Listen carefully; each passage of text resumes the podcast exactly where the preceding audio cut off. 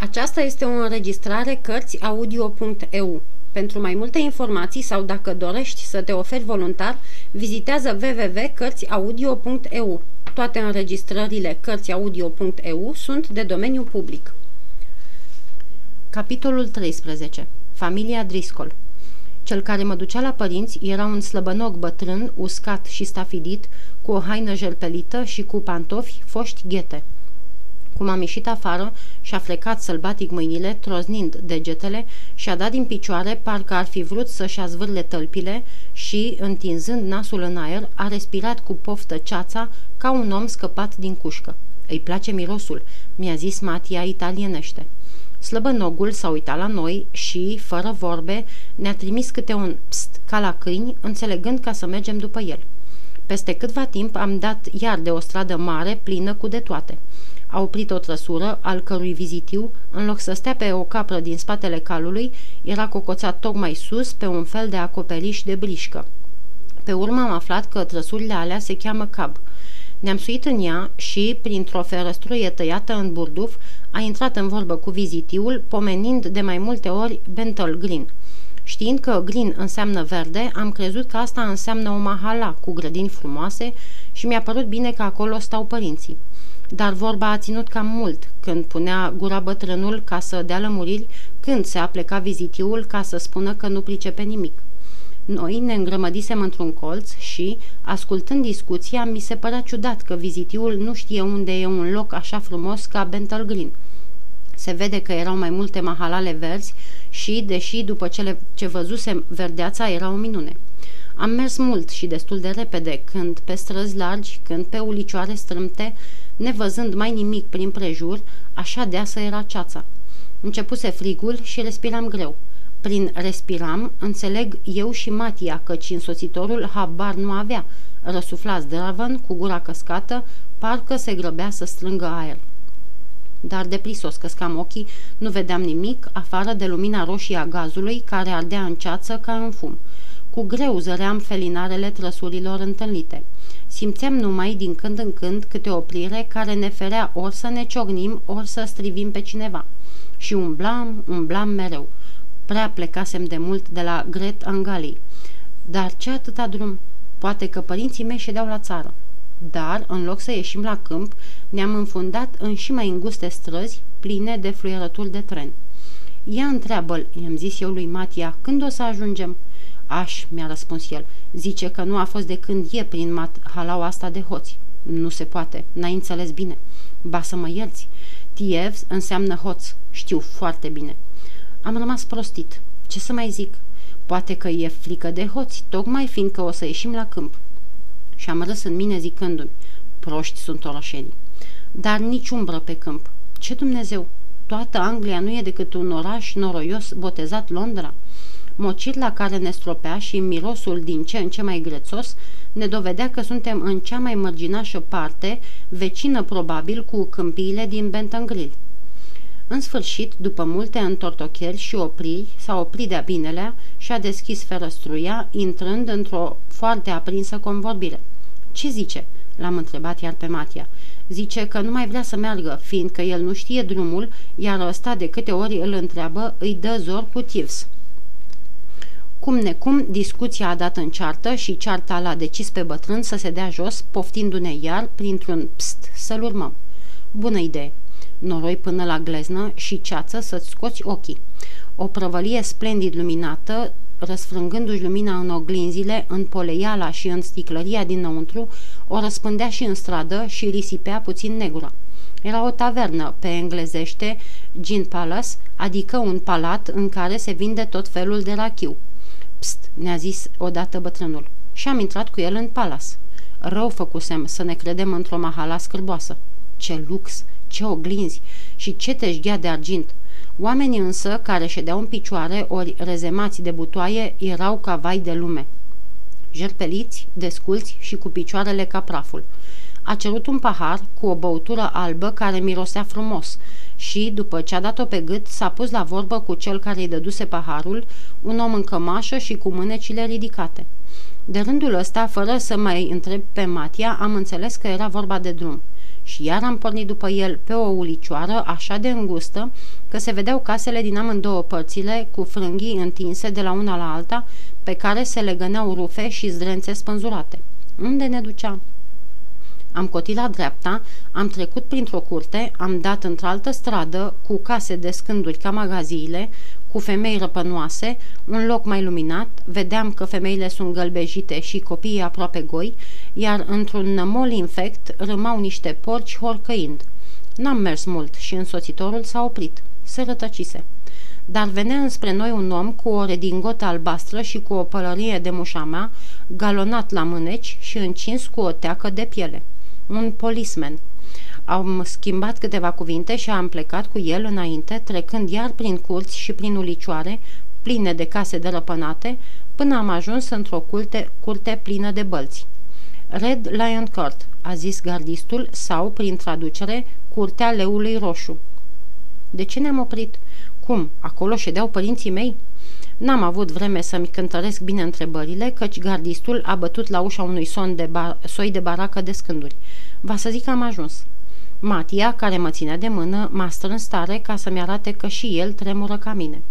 Îmi era așa de frică, încât nu mai știu cum s-a deschis ușa în care bătuse gardistul, țin minte numai că am intrat într-o odaie mare, luminată de o lampă și de un foc cu cărbuni aprinși într-un grătar. Înaintea focului, într-un jilț de paie cu un scaun bisericesc, stătea nemișcat un bătrân cu barba albă, cu o tichie neagră pe cap.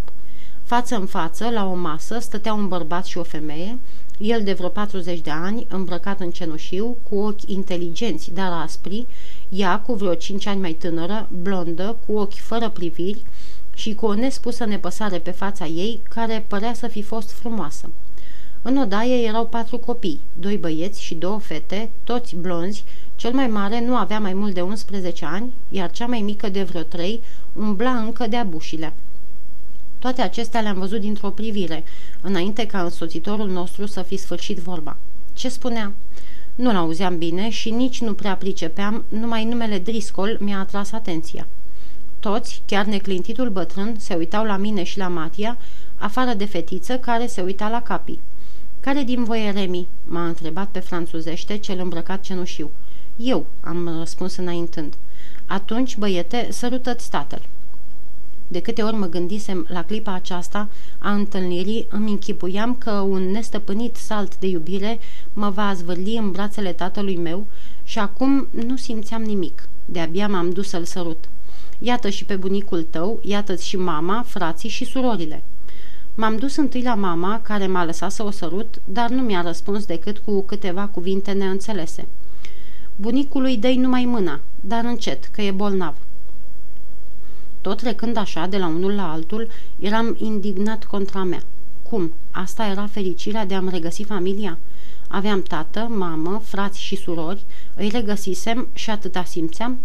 Așteptasem fierbând ceasul îmbrățișorii, eram aproape nebun gândindu-mă că voi avea și eu părinți și stăteam așa, încurcat, năuc, negăsind nimic, nici în inimă, nici pe buze. Eram deci nevrednic să am familie. Dacă în loc să-i găsesc aici, într-o baracă, i-aș fi găsit într-un palat, nu m-ar fi zguduit ceea ce simțeam înainte pentru niște părinți necunoscuți? Întrebarea aceasta m-a înnăbușit de rușine.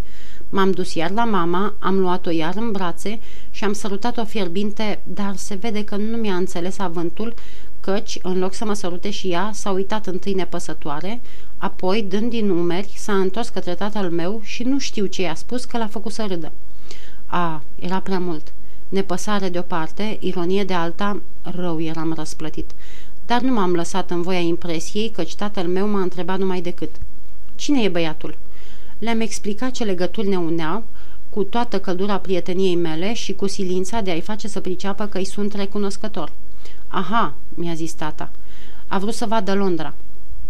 Era să răspund, dar m-a întrerupt Matia afirmând, dar Barberin de ce nu a venit? Fiindcă a murit și am istorisit atât împrejurările cât și decepția de care mă lovisem când am aflat că a murit, luând cu el secretul nașterii mele. A tradus și mamei ce spusesem, iar ea parcă a răspuns bine sau foarte bine, căci a zis de mai multe ori well și good, vorbe pe care le știam. De ce îi părea bine că a murit Barberin? Nu știe englezește?" m-a întrebat tata. Nu, știu numai franțuzește de la Doică și italienește de la un italian care mă închiriase de la Barberin."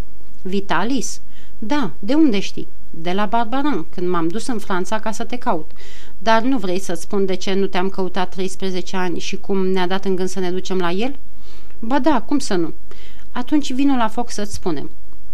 Când intrasem, îmi sprijinisem harpa de un perete, mi-am scos și sacul și m-am așezat lângă ei, dar când mi-am întins la foc picioarele ude și înnoroiate, bunicul a scuipat spre mine ca un cotoi mânios și, înțelegând că îl supăr, mi-am tras picioarele înapoi.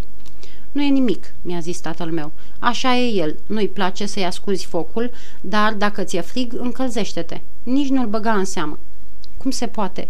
Mie mi se părea că, dimpotrivă, tocmai cu el trebuia să mă port mai cuvincios. Ești primul nostru fiu," a început tata, născut la un an după cununie.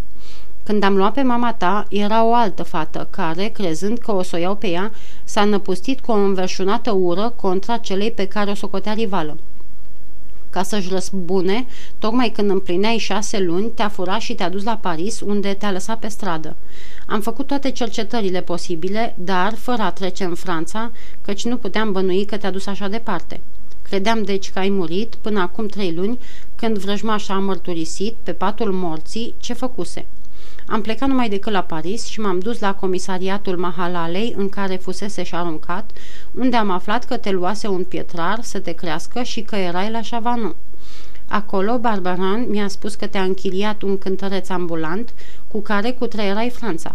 Pentru că eu nu puteam porni în urmărirea lui, l-am însărcinat pe Barberin cu căutările și am dat și bani să plece la Paris, dându-i în același timp adresa casei Greth and Galley, care se ocupă cu treburile mele, spre a o înștiința când te va găsi. Nu i-am dat adresa mea, fiindcă noi nu stăm în Londra decât iarna. Vara colindăm în căruțe Anglia și Scoția cu negoțul nostru ambulant. Iată cum te-am găsit și cum, după treisprezece ani, îți reiei locul în familie. Îți pricep deci sfiala, de vreme ce nici nu ne cunoști, nici nu ne înțelegi, dar cred că o să înveți repede." Negreșit că da. Nu eram cu ai mei? Dar rufăria mințise. Pentru Doica, Liza și Moș Petre nu mai puteam face nimic din ce visasem, căci ce avere puteau să aibă niște negustori trăind într-o cocioabă. În schimb, îmi aveam familia și în loc de bogăție, dragoste, căci nu de bani aveam nevoie, ci de afecțiune. Pe când ascultam istorisirea tatei, mama pusese masa cu niște farfurii albastre și într-un fel de strachină o bucată mare de carne la cuptor înconjurată de cartofi.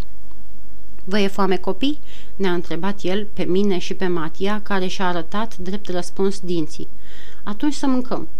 Și înainte de asta a împins spre masă jilțul bunicului. Apoi, așezându-se cu spatele la foc, a început să taie carnea, dându-ne fiecăruia câte o felie bună și destui cartofi. Deși nu prea eram bine crescut, sau și mai bine nu eram deloc crescut, am băgat de seamă că sora mea mânca mai mult cu degetele, înmuindu-le în sos și lingându-le, fără să îi se zică ceva. Cât despre bunic, nu-și vedea decât de mâncare și singura mână teafără o plimba mereu între gură și taler, iar când îi scăpa câte o bucată, băieții râdeau. După masă am crezut că o să mai stăm la foc, dar tatăl meu ne-a trimis la culcare, fiindcă aștepta prieteni. Ne-a dus cu o lumânare într-o magazie de lângă odaia în care mâncasem, unde erau două chervane mari cu care își fac negustorii drumurile.